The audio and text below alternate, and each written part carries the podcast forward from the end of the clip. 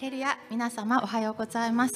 今朝も主の皆を褒めたたえます、えー、皆様どのような1週間をお過ごしだったでしょうか、えーと、今日先ほど祈っている時に私は賛美の中に座すと。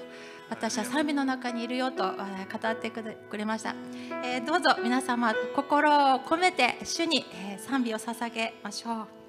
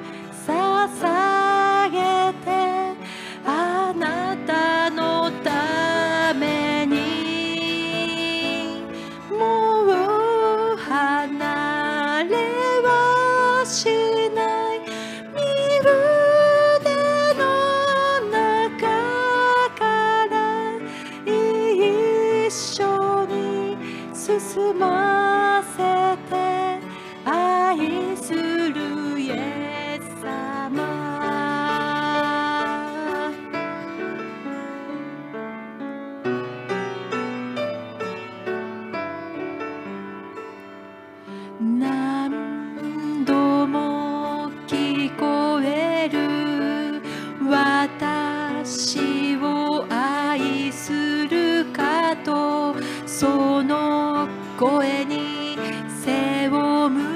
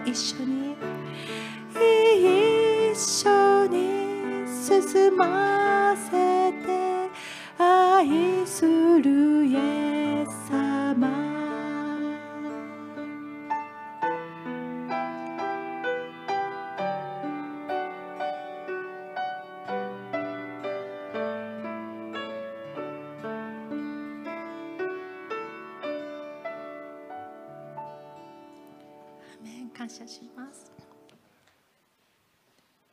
主に感謝します、えー今日は小川先生がメッセージを語ってくださいます。今日の聖書の箇所をお読みいたします。詩編103編。詩編103編の1節から5節。お読みいたします。我が魂よ主を褒めたたえよ。私のうちにあるすべてのものよ。聖なる皆を褒めたたえよ。我が魂よ主を褒めたたえよ。主がよくしてくださったことを何一つ忘れるな。主はあなたのすべての咎を許しあなたのすべての病を癒しあなたの命を穴からあがなわれる。主はあなたに恵みと憐れみの冠をかぶらせあなたの一生を良いもので満ち足らせる。あなたの若さはわしのように新しくなる。それでは先生よろしくお願いいたします。えー皆さんおはようございます。主イエス・キリストの皆を心から褒めたたえます、えー本当はこう笑顔でいてはいけないんでしょうかね。町田ではもう500人1日で500人。まあちょっと大変なことになってます。でも私たちは笑顔になる理由がありますよね。私たちは永遠の命を復活の命を握っているんです。今日こうして皆さんと一緒に私の愛する主イエス・キリストを礼拝できますことを心から感謝申し上げます、えー先日私の、まあ、知り合いというか先輩の牧師が、えーお亡くにお亡くなくになりました。あの昇天されました、えー心不全という病気だったんですけれども、まあ、私のだいぶ先輩なんですけれども実は先日会ったばっかりなんですね。あの、教会の墓地のことで、え2度ほど会ったんですけども非常に元気だったんです、えーびっくりしました、えーまた最近では私の友人も、えー昇天されました。本当に、えーああ人生っていうのは儚いんだなと思うんですね。儚いんだなと思うんですけども実は今日の、えー今司会者が読んでくださった詩篇の103編にですね。15節からこのような詩が書いてあるんです。人生の儚さをちょっと最初歌ってるんですけど人の日は草のよう。野の花のように咲く。風がそこを過ぎるともはやそれはない。その場所すらそれを知らない。私たちがどんなに努力しても何を成し遂げても人生はあっという間に終わってしまう。本当に儚いものだ。だけどこの後こう続くんです。しかし主の恵みは常しえから常しえまで主を恐れる者の上にあるって。皆さんアーメンじゃないですか。アーメンじゃないですか。そうなんです。常しえから常しえまでって言うんです。だから私たちの肉体が朽ちたとしても主の恵みは私たちの上にあるんだって。その契約を守る者その戒めを心に留めて行う者の上に及ぶって書いてあるんです。皆さんのことなんです。私たちのことなんです。主の恵みは尽きることがないんだという約束です。今日のメッセージのタイトルは「我が魂よ」というタイトルです、実は2回にわたって「神を礼拝するとどうなるの?」っていうタイトルで、えー創世記の22章から神を礼拝するということはということを共に学んできました。今日はその総集編です。我が魂よ皆さんピンとくると思うんです。支援の103編でダビデが究極の礼拝ですよね。我が魂よ神を礼拝するその姿が私たちも目に浮かびます。我が魂よ主を褒めたたえよ私のうちにあるすべてのものよ。もう全身全霊で私のすべてで主を褒めたたえよ我が魂よ主を褒めたたえよっていうですね。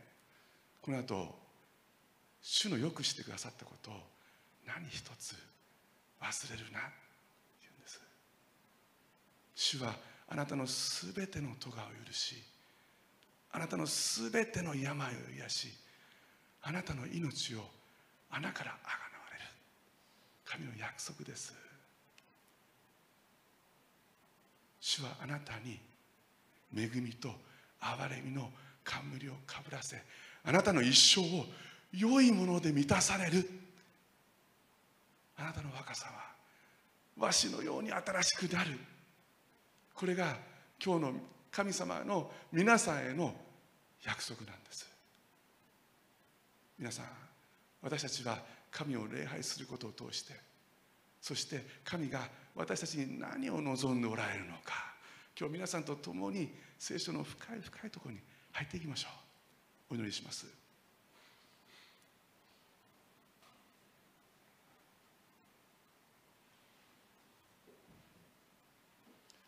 天の父様あなたの皆を褒めたたえます。今日このようにして私たちはあなたの御言葉に預かることができます。ありがとうございます。私たちが今日望んでいることはあなたの臨在の中であなたの大庭であなたを賛美しあなたを礼拝することです。ダビデが我が魂よと叫んだように私たちも叫びたいんです。我が魂よって。私のうちにあるすべてのものよ。私のすべてで全身全霊でただあなたを褒めたたい主どうぞ。あなたの礼拝がすべてを変えるんです。あなたを礼拝します。魂の礼拝を。霊と誠を持った全身全霊の礼拝を教えてください。私たちはそれがしたいんです。どうぞ今日私たちを導いてください。すべてをお委ねして感謝して主イエス・キリストの皆を通してお祈りします。アーメン。ハレルヤ感謝します。えー、っと聖書がない。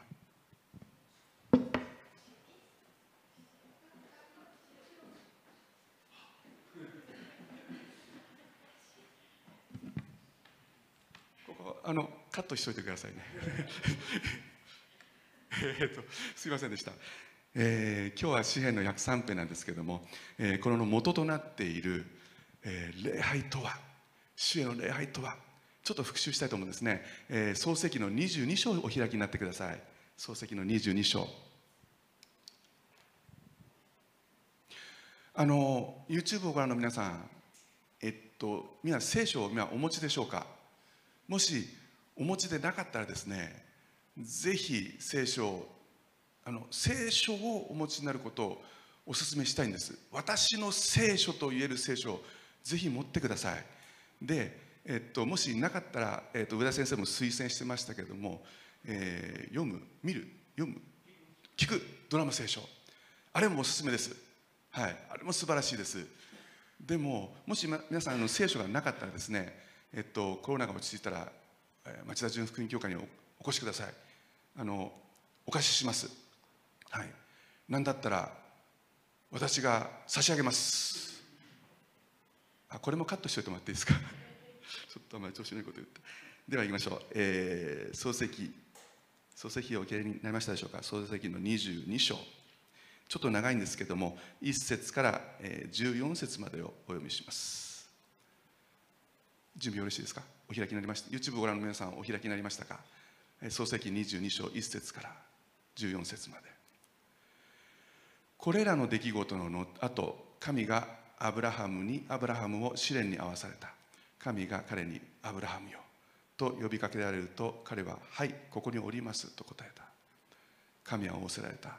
あなたの子あなたが愛している一人子イサクを連れてモリアの地に行きなさい。そして私があなたに告げる一つの山の上で彼を全焼の捧げ物として捧げなさい。翌朝早くアブラハムはロバに蔵をつけ二人の若い者と一緒に息子イサクを連れて行った。アブラハムは全焼の捧げ物のための焚き木を割った。こうして彼は神がお告げになった場所へ向かっていった。3日目にアブラハムが目を上げると遠くの方にその場所が見えた。それでアブラハムは若い者たちにお前たちはロバと一緒にここに残っていなさい。私と息子はあそこに行き礼拝をしてお前たちのところに戻ってくる。と言った。アブラハムは全焼の捧げ物のための焚き木を取りそれを息子イサクに背負わせ火と刃物を手に取った。二人は一緒に進んでいった。イサクは父アブラハムに話しかけていった。お父さん彼はなんだ我が子よ？と答えた。イサクは尋ねた。火と焚き木はありますが全焼の捧げ物にする羊はどこにいるのですか？アブラハムは答えた。我が子よ。神ご自身が全焼の捧げ物の羊を備えてくださるのだ。こうして二人は一緒に進んでいった。神がアブラハムにお告げになった場所に彼らが着いた時アブラハムはそこに祭壇を築いて焚き木を並べた。そしてそして息子イサクを縛り彼を祭壇の上の焚き木の上に乗せた。アブラハムは手を伸ばして刃物を取り息子をほふろうとした。その時主の使いが天から彼に呼びかけられた。アブラハムアブラハム。彼は答えた。はいここにおります。見つかいは言われた。その子に手を下してはならない。その子に何もしてはならない。今私はあなたが神を恐れていることがよく分かった。あなたは自分の子自分の独り子さえ惜しむことがなかった。アブラハムが目を上げてみると見よ一匹のお羊が角を破り引っ掛けていた。アブラハムは行ってそのお羊を取りそれを自分の息子の代わりに全焼の捧げ物として捧げた。アブラハムはその場所の名をアドナイ・イルエと呼んだ。今日も主の山には備えがあると言われている。ここまでにします。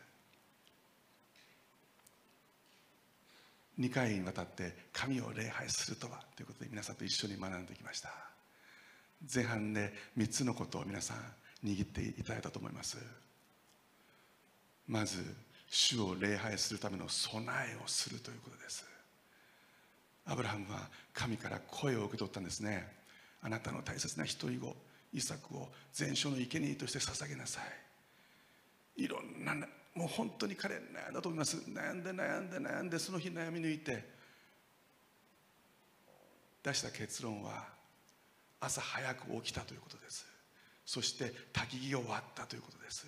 そして全ての荷物食料とか水とか全部蔵に積んでロバだったかラクダだったか分かりませんけども全部積んでそして2人の召使いと自分の愛する子イサクを連れて2日間旅をしてモリアの山に向かっていったんです。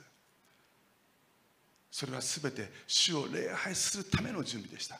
皆さん今日私たちは主を礼拝するためにこの1週間準備しましたか？心の準備を魂の準備を霊の準備をしましたか？ここに向けてこのためにこの瞬間のために用意してきましたか？我々は備えが必要なんです。2つ目主を礼拝するためにです。アブラハムの心は一つでした。ただ主を礼拝したかったんです。彼召使に言ったんです。主を礼拝したらって。いや私の息子イサクを捧げなくてはいけないもう大変なことだ。愛する人はどうか祈っててくれ。頼む。そんなこと言ってないんです。主を礼拝するために来たから主を礼拝するんだって言ったんです。主を礼拝したら帰ってくるからって言ったんです。皆さん今日私たちは主を礼拝するためにここに来てますか？主を礼拝するために皆さんのご家庭でこれを一緒に見ながら主を礼拝してますか？何か心に心配事ないですか？あなたの心を奪っているものないですか？アブラハムは右にも左にもそれませんでした。主を礼拝するためにイサクを捧げるということはその一つだったんです。彼の心の中には主を礼拝するがありました。今日皆さん主を礼拝するためにここにいるんです。三つ目主を礼拝する。これを人生の中心に置くということです。アブラハムはまず一日目に声を聞いて2日間一生懸命歩いてモイリアの山が見えてそしてモリアの山に登ってその日礼拝したかどうか分かりません。次の日だったかもしれません。焚き木を備えてイサクを捧げようとしてそして神の山に備えがあってお羊をほふってそして捧げて2日間かけてまた帰っていったんです。合計で7日間。この1週間は全て主を礼拝するためにあったんです。私たちはどうですか？私たちの月下水木金土は主を礼拝するためにありますか？それともこの誠実の主への礼拝がこの123456のためにあるんですか？神の礼拝がまるで私たちの栄養剤みたいなあるいはお守りみたいな神を礼拝しておけばあとの6日間なんとか守ってくださるからここで神の言葉を聞いて神から栄養をもらえばなんとか6日間乗り切れるから。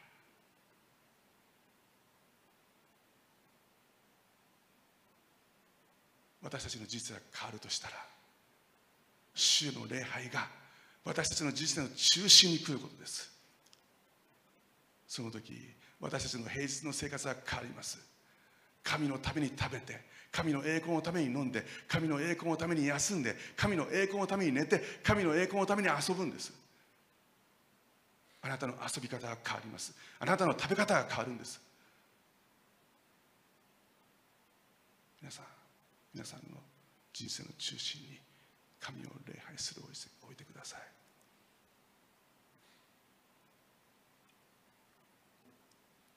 後半3つのことを学びました。1つ目は捧げるということです。イサクは言ったんです。ラン子羊がいない。子羊がいない。いつも捧げていた1歳以下の初子の一番大切な子羊がいないじゃないですか。焚き木はあるのに子羊いないじゃないですか。彼らはいつも自分の大切なものを捧げていたんです。アブラハムがイサクを捧げようとした時にほふろうとした時に神は言ったんです。アブラハムアブラハム。お前は神を恐れていることがよく分かった。お前は自分の大切な一番大切な一人子さえ惜しまずに捧げたって。最高の礼拝をしたんです。自分の一番大切なもの。皆さん礼拝とは捧げることなんです。私たちは今日私たち自身を捧げてますか？イサクがそうであったように。礼拝とは時間だけじゃないです。労力だけじゃないです。私たち自身を神に捧げることなんです。2つ目。あ合計で5つ目か。5つ目。捧げる時には犠牲を伴うということです。痛みを伴うということです。私たちの大切なものを捧げる時にはもちろん痛みが伴います。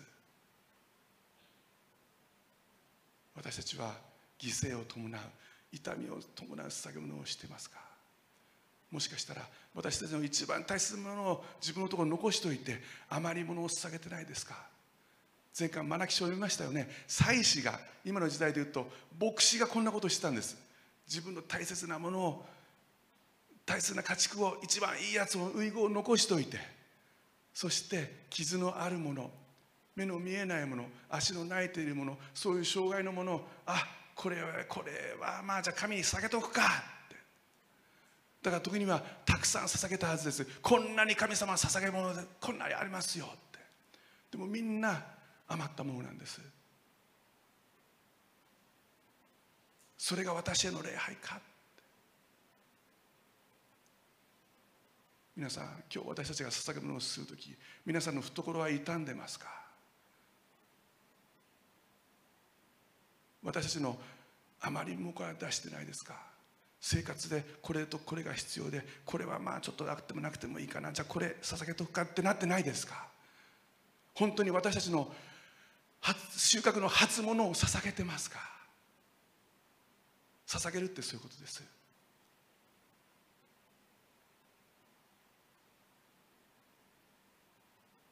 レプタ2枚を捧げたヤモメの話が聖書に出てきます。ルカの福音書の21章後で確認してください。彼女生活費のすべてを捧げたんです。でもその生活費のすべてはレプタ2枚。今で言うと50円50円で100円チャランチャランって音がしたんです。いや恥ずかしくないのかね。人々はドッカーンドッカーンって金持ちは捧げたんです。10万円かもしれません。20万円かもしれません。ドーンって音がしたかもしれません。だけどそれはみんな彼が彼らが有り余る中のまあこれはまあいいか。神様に捧げとくか。でもヤマメは違ったんです。持ってるもの全てを。今日夜ご飯どうなるか分かんないのに。イエス様言ったんです。このヤマメが一番捧げた。最高の礼拝をしたって。皆さん今日私たちは本当に大切な私たちの収穫の初物をイエス様に捧げるんです。三つ目。キリストの命に預かるということです。よく私たちは主の山に備えありって言います。なんかなくなっちゃった。あれこれどうしよう。あペンがなくなっちゃった。どうしようどうしようどうしよう。あこっちにボールペンがあった。主の山に備えあり。そんなことじゃないんです。そんなもちろんそれもそうかもしれないけどそんな軽々しいことじゃないんです。主の山に備えがあったのは私たちが本当に大切な大切な一人子を捧げなくちゃいけない時に私たちの命を捧げなくちゃいけない時に主がご用意してくれたんです。ラムです。つまりお羊です。成人の角がもう引っかかって捉えられてて動かない。もう完全に縛られてそしてその大切な子供の身代わりとして贖いとして捧げられたその命が用意されてたんです。それが雛形になったんです。キリストが私たちのために命を捨ててくださった。主の山に備えがあるというのはそういうことです。私たちはこの礼拝において主のキリストの命に預かるんです。もし私たちが復活の命を握ってなかったら何を持って帰るんですか？何を喜ぶんですか？今日皆さん私たちに用意されたのは主の山に備えがあるのは復活の命です。キリストの命に預かるということです。さて今6つバーッと言いました。神様は何を望んでおられるんでしょう？この6つをノートを毎日見ながらチェックしてうんこれできてるかな？用意備えできてるかな？うん捧げてるかな？うん人生の中心に礼拝があるかな？うんできたできた。大丈夫大丈夫。これで私は義だ。これで私は大丈夫。救われる。皆さんこれはパリサイ人がやってたことなんです。立法学者がやってたことなんです。全部自分の行いをチェックしながら大丈夫。私は神に受け入れられている。私は義だ。私の行いに間違いがない。神様はそんなことを望んじゃいないんです。じゃあ神が望んでいるのは何なんでしょう？神が礼拝において望んでいることって何なんでしょう？今日の聖書の箇所をお開きください。詩篇の103編。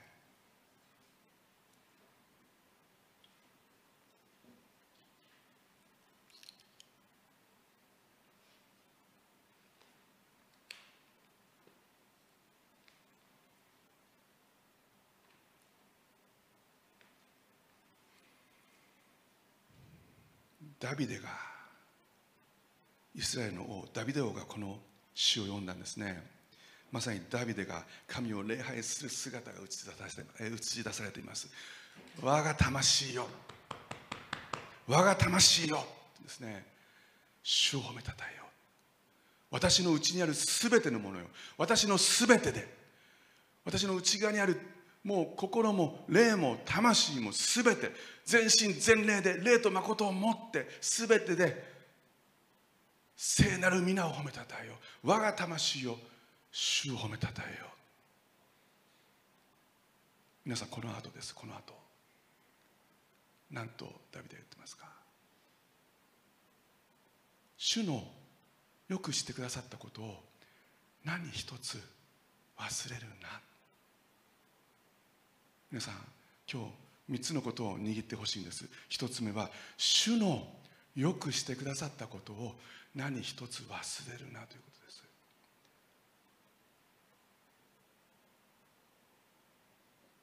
神様は私たちに礼拝をするために準備を怠るな。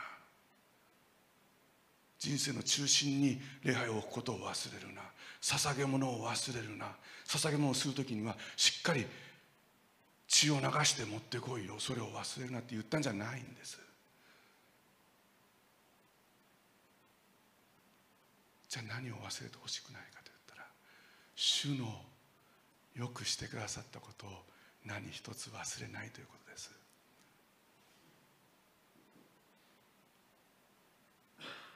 英語でよく「He is good」「God is good」って言います。God is good. 神様は良いお方ですって。He is good.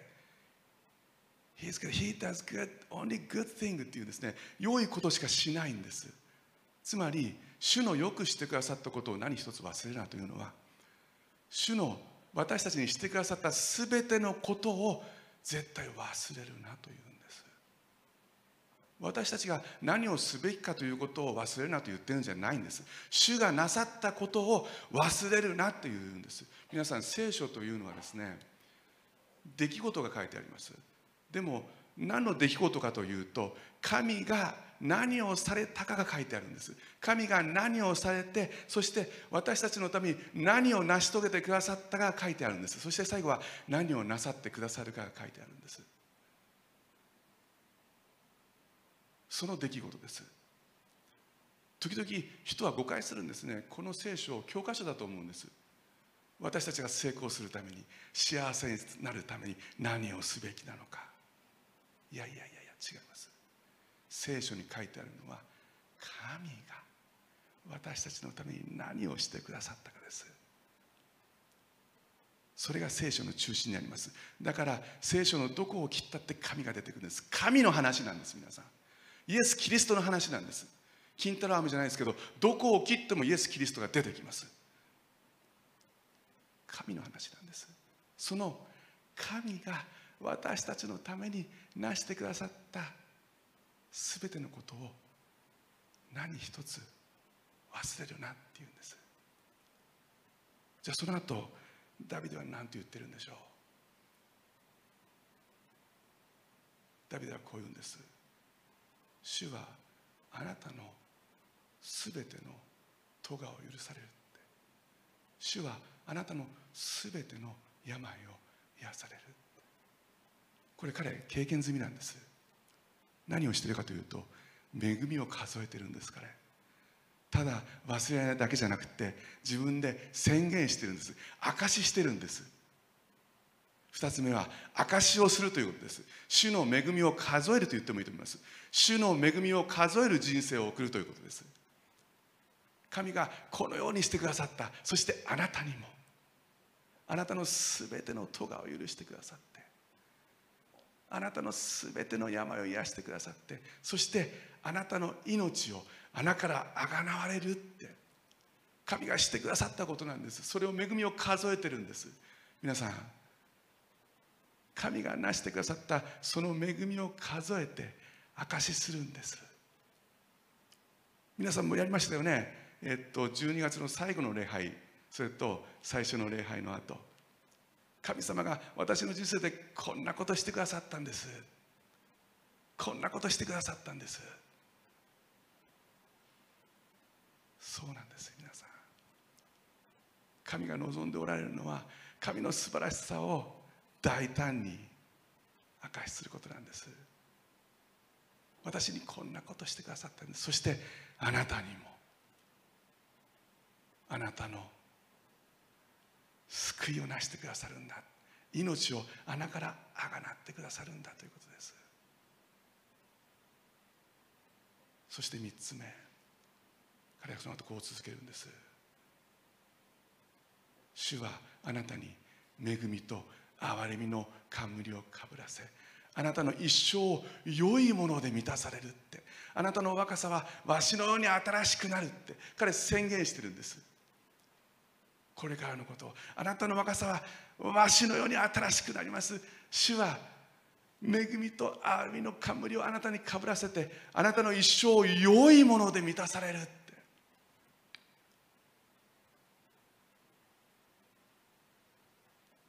証をしたら祝福を宣言するんです。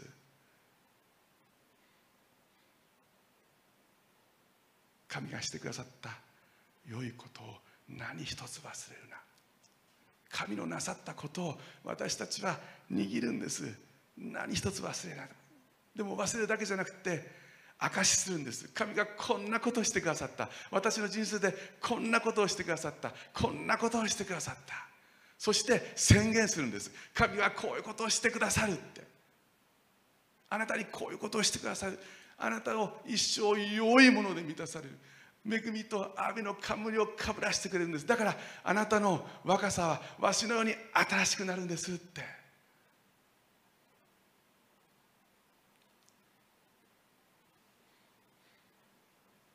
私たちがあれをしなくちゃいけない。これをしなくちゃいけない。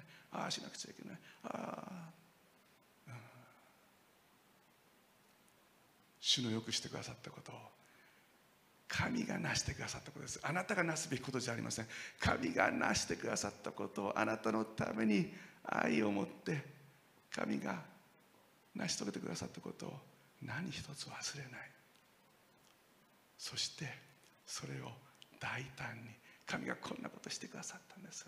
そしてあなたにも宣言するんです。皆さん福音ってそういうことなんです。グッドニュースってそういうことなんです。神を明かしするってそういうことなんです。あなただけに素晴らしいことが起きたんじゃないんです。あなたにもあなたにもあなたにも全ての人なんです。だからあなたのあなたの人生がこんなになるんです。こんなになるんです。それが証ですそれが良いニュースなんです。キリストはこの世のために人となってくださったんです。あなたのためにあなたのために全ての人の上に神の祝福は下らなくてはいけません。私たちができることはあれをしようこれをしようあれをしなくちゃいけないこれをやらなくちゃいけない。うん、神が成してくださったことを味わうんです。何一つ忘れない。そして恵みを数えるんです。神がこれをやってくださった。私のためにこれを成してくださった。そしてあなたのためにもこれを成してあれを成してくださる。そして祝福を宣言するんです。あなたに良いものだけを良いものだけを。もしかするとあなたはその時その時でなんでなんでなんで私の人生はこなんでこんなことがなんでこんなふうに忍耐が必要です。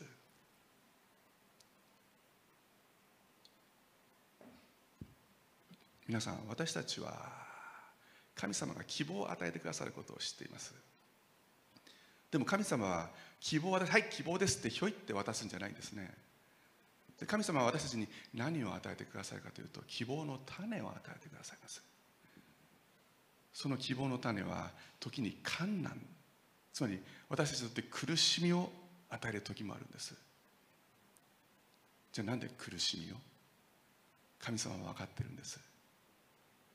その観難が忍耐を生み出すんです。忍耐が練られた品性を生み出すんです。練られた品性。英語ではプルブンキャラクターというキャラクターというのは、まあ、もうちょっと砕いて言うと人格です。これ他の聖書では、えー品えー、練られた品性というのをですね、えー、っと連達という言葉を使っています。連達難しいですね。でもこれもうちょっと分かりやすく言うと皆さん金があるじゃないですか。金。単純に金って価値があると思うとそうでもないんです。ところがこれを火で焼くと不純物が全部抜けて捉えていって純金になるんです。純金になった瞬間大いなる価値があるんです。神がされるのはそれです。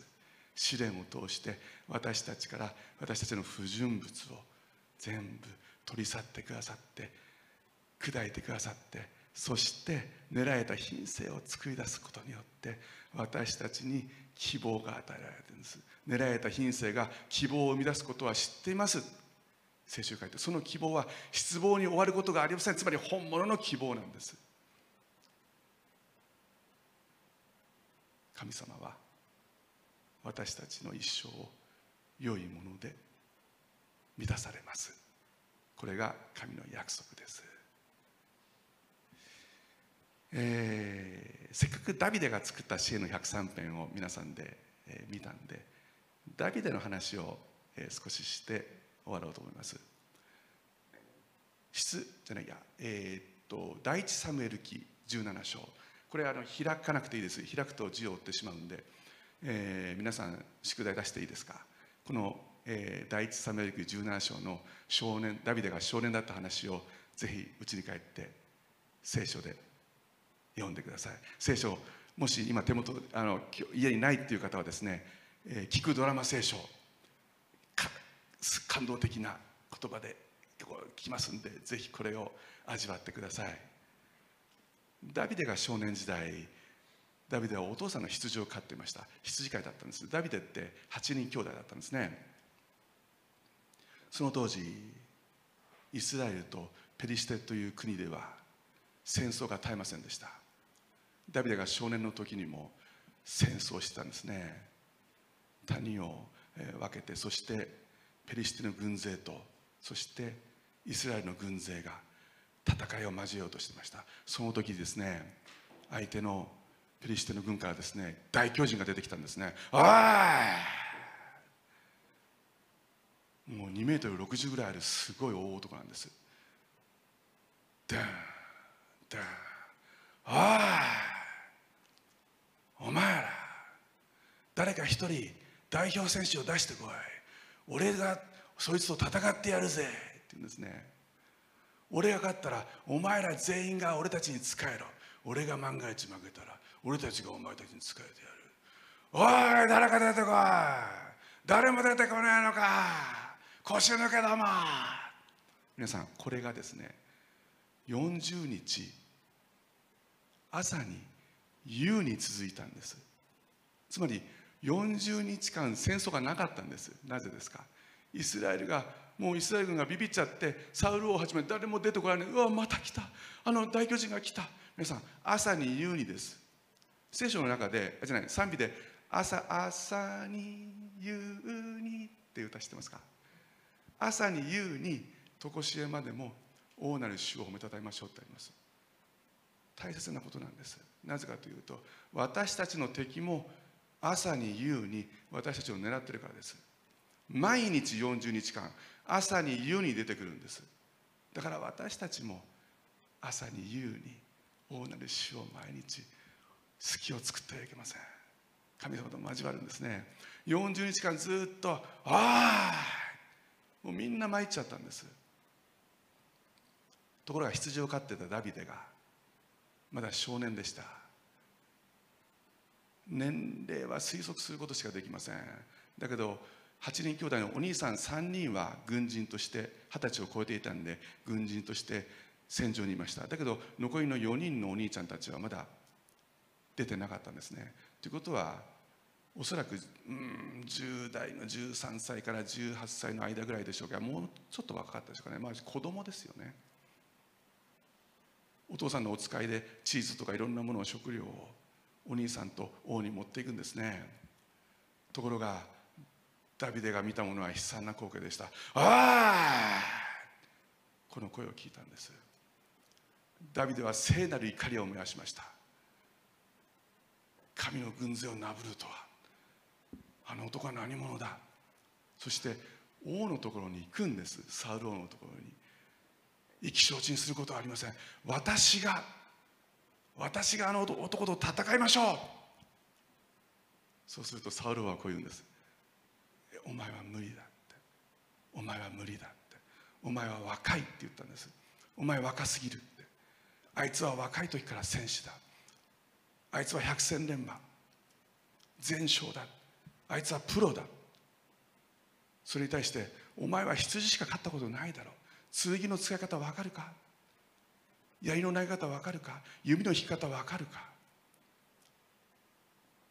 兜を胸当てつけたことあるか？何もわかんないだろうって。お前子供だから無理だって言ったんです。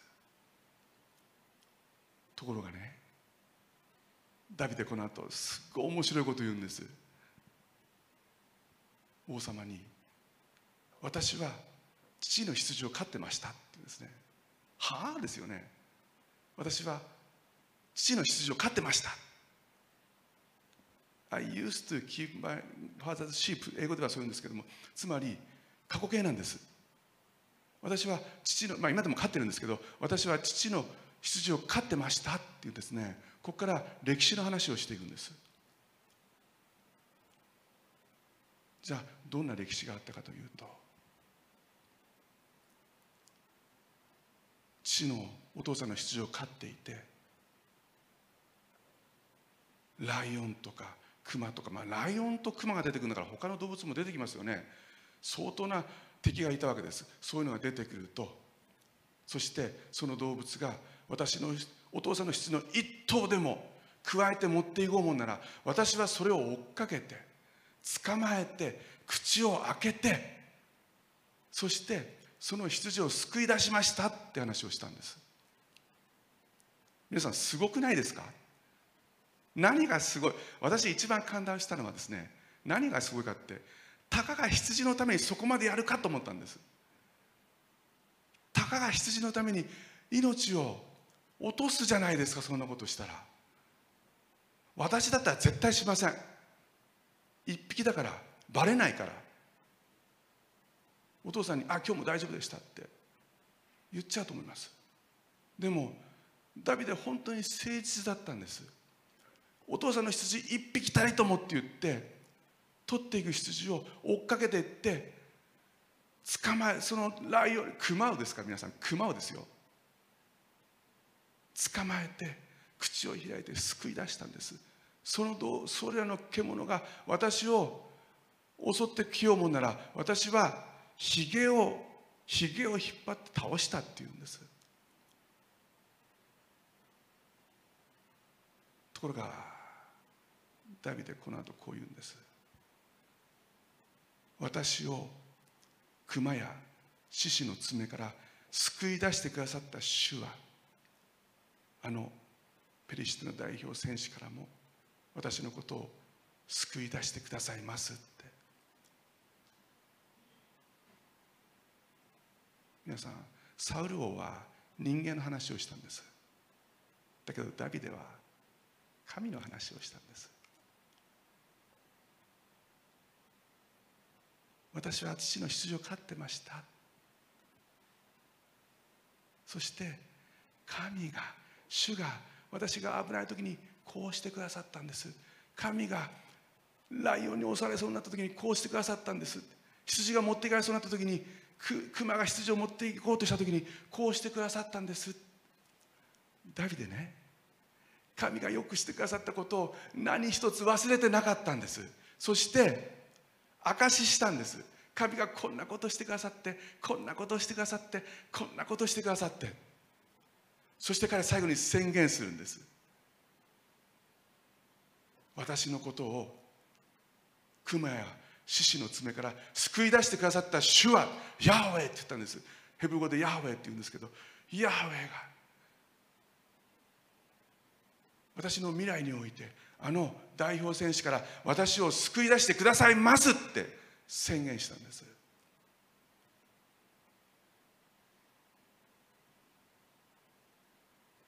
サルを何て言ったと思いますか？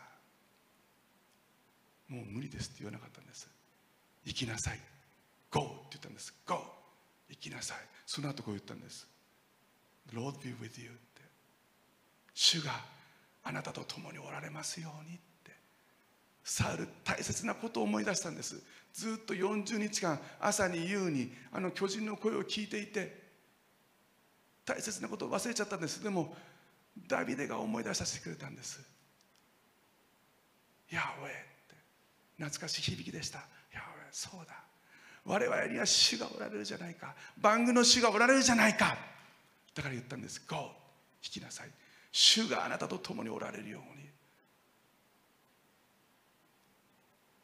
皆さん主のよくしてくださったことを何一つ忘れない人生。主の恵みを数える人生。そして祝福を宣言する人生は人を変えるんです。あなたのそばのあなたの友人のあなたの上司のあなたの家族の人生を変えるんです。この後ダビデまあ13歳14歳ぐらいだったんでしょうかね。本当に戦うんです。2メートル60の大男と。だけど彼皆さん剣も持ってません。槍も持ってません。弓も持ってません。もちろん兜も。胸当てもすね当ても何も。彼普段着で来ちゃったんです。仕事のユニフォームで来ちゃったんです。今の時代だったら学生服とカバン持って行っちゃったんです。だけど倒したんですその大巨人を。どうやって。これ以上はネタバレになるので言いません。皆さんの目で確かめてください。ただね一回だけ剣を使ったんです。それはもう決着がついた後。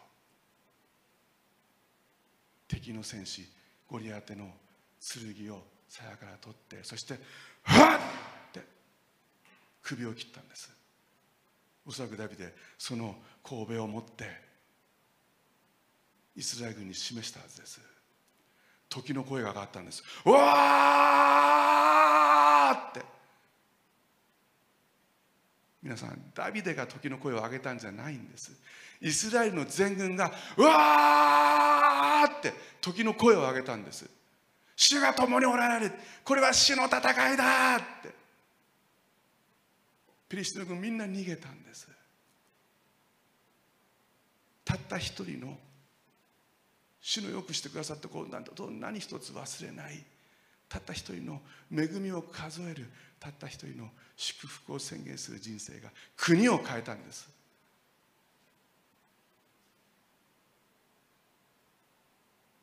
ダビデは何もしてません。だってダビデ言ったからこの戦いは主の戦いだって主が戦ってくださるって言ったんです。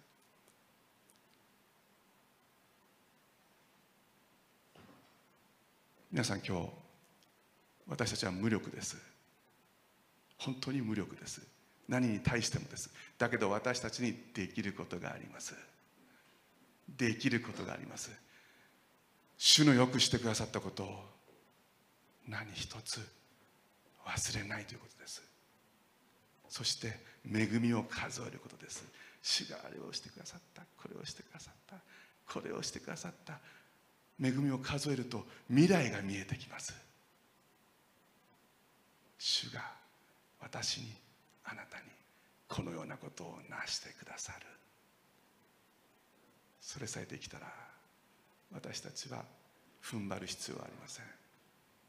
主が私たちのために戦ってくださいます。ハレルヤ。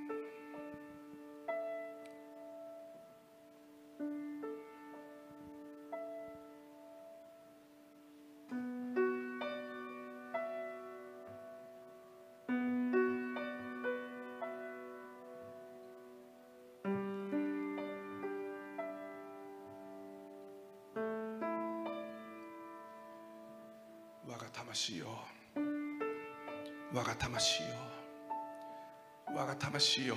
主を褒めたたえよ。私のうちにあるすべてのものよ。聖なる皆を褒めたたえよ。我が魂よ。主を褒めたたえよ。主のよくしてくださったことを。何一つ忘れるな。主はあなたのすべての咎を許しあなたのすべての病を癒しあなたの命を穴から抗われる主はあなたに恵みと憐れみの冠をかぶらせあなたの一生良いもので満たされる。あなたの若さはわしのように新しくなる。イエス様イエス様御言葉を感謝します。私たちは本当に無力で愚かですからいろんなことを心配します。そして自分の力でいろんなことを自分の知恵でいろんなことを何とかしようとします。でも今宣言します。私たちは無力です。私たちは愚かです。しかし無力で弱くて愚かですけどあなたによって強いんです。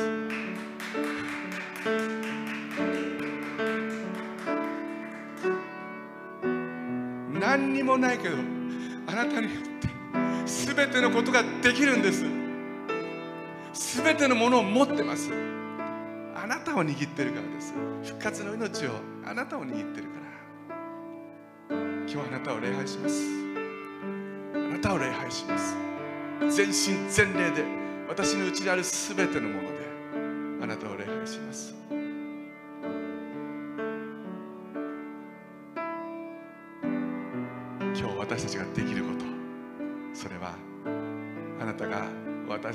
してくださったことを何一つ忘れないということです。そして人生一生かけてあなたの恵みを数えるということです。そして私たちは大胆に宣言します。福音を述べ伝えます。あなたの若さはわしのように新しくなる。あなたの一生良いもので満たされる。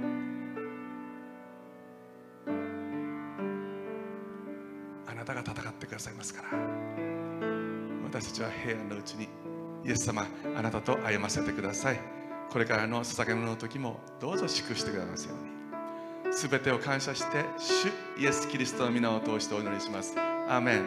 どうぞその場で、えーお立ちになれる方お立ちになって捧げ物の、えー時を持ちたいと思います。主の足元にの賛美を共に賛美していただきます。主の足元に主の足元に身をかがめてひれ伏し礼拝捧げます恋を恋を注ぎ涙の髪で拭う愛する主の御足を心砕き栄光脱ぎ捨てただあなたを求めます。あなたの御顔あなたの御顔したい求めます。賛美捧げます。心砕き。一緒に心砕き栄光脱ぎ捨てただあなたを求めますあなたの御顔あなたの御顔したい求め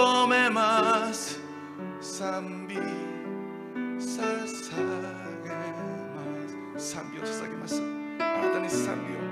賛美捧げます。イエス様あなたに賛美を。賛美捧げます。イエス様今日あなたに私たちの主学の初物をあなたに捧げます。主をどうぞ。レプタ2枚ですけれどもあなたに捧げますから。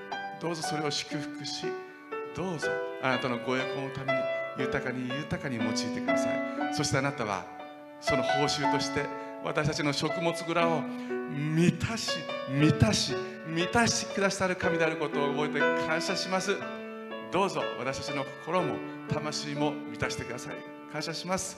感謝して主イエス・キリストの皆を通してお祈りいたします。アメン。アレルヤ。感謝します。どうぞお立ちになってください。省エ賛美し祝祷します。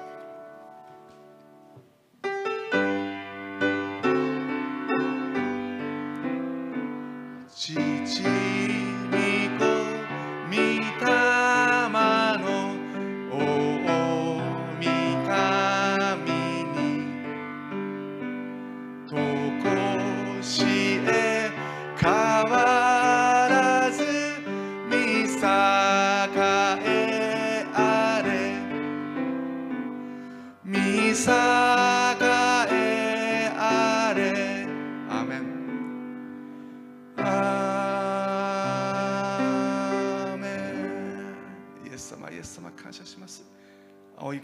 は主イエス・キリストの恵み父なる神の永遠の愛精霊の恩親しき交わりが今日ここに集っておられます。愛する方々と共に。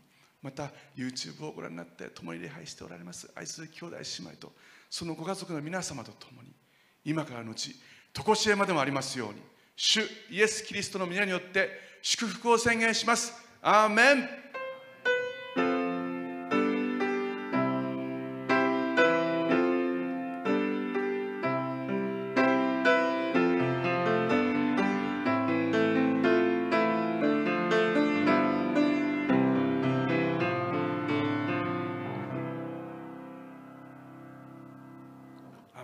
謝します。どうぞお世話になってください。ありがとうございました。ちょっと増えてますね。東京も増えてきてます。だけど皆さん今がチャンスですよ。今がチャンスです。観難が忍耐を生み出し今がその時です。忍耐が狙られた品性を生み出し狙られた品性が希望を生み出すことを私たちは知っています。その希望はその希望は失望に終わることはありません。本当の希望を一緒に握りましょう。皆さん復活の命を握って今週もイエス・キリストと共に歩んでいきましょう。また来週お目にかかります。ごきげんよう。祝福ありますように。ご自愛くださいませ。感謝します。